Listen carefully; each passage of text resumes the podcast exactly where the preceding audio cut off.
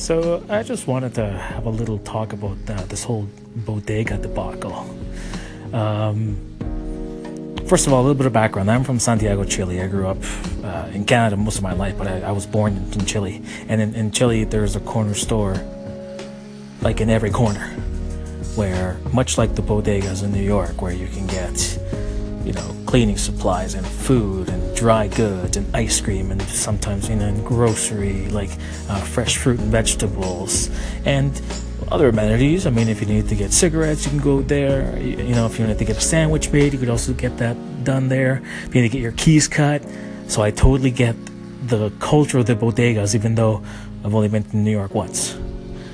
So to have like a startup come and try to disrupt it, in quotations, it's just not gonna fly. First of all, I mean, the name is Hanger Cat. You know how I feel about cats. Uh, to to try to actively disrupt the bodega cat phenomenon is just just wrong. You're gonna put the entire internet against you when you do that. Use it as your logo as well. It's just bad idea after bad idea. But also, uh, just the whole thing about the bodega. The bodega is more than just a store. It's it, it's a, it's it's a cultural hub. You know, it's a it's a place where you can you can connect with people. You connect with the person behind the counter, with the guy making you your sandwich. It's it's it's a part of a community. Sometimes it's a very vital part of the community, especially if you live in a place where you don't have a close supermarket and this is all you've got nearby.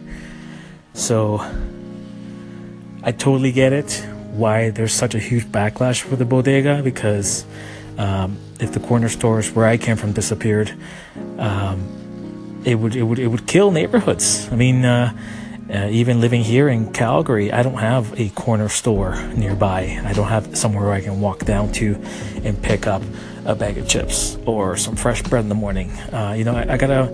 It's a little bit further out because I mean Calgary's big sprawl and I live out in the suburbs, but. Uh, um, Yeah, that, that's that, that's where I stand on bodegas.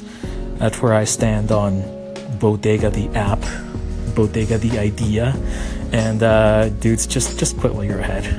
You're not going to get very far on this. Just try to disrupt something else. Leave the bodegas to everybody. And leave the bodega cats where they are. That's my piece.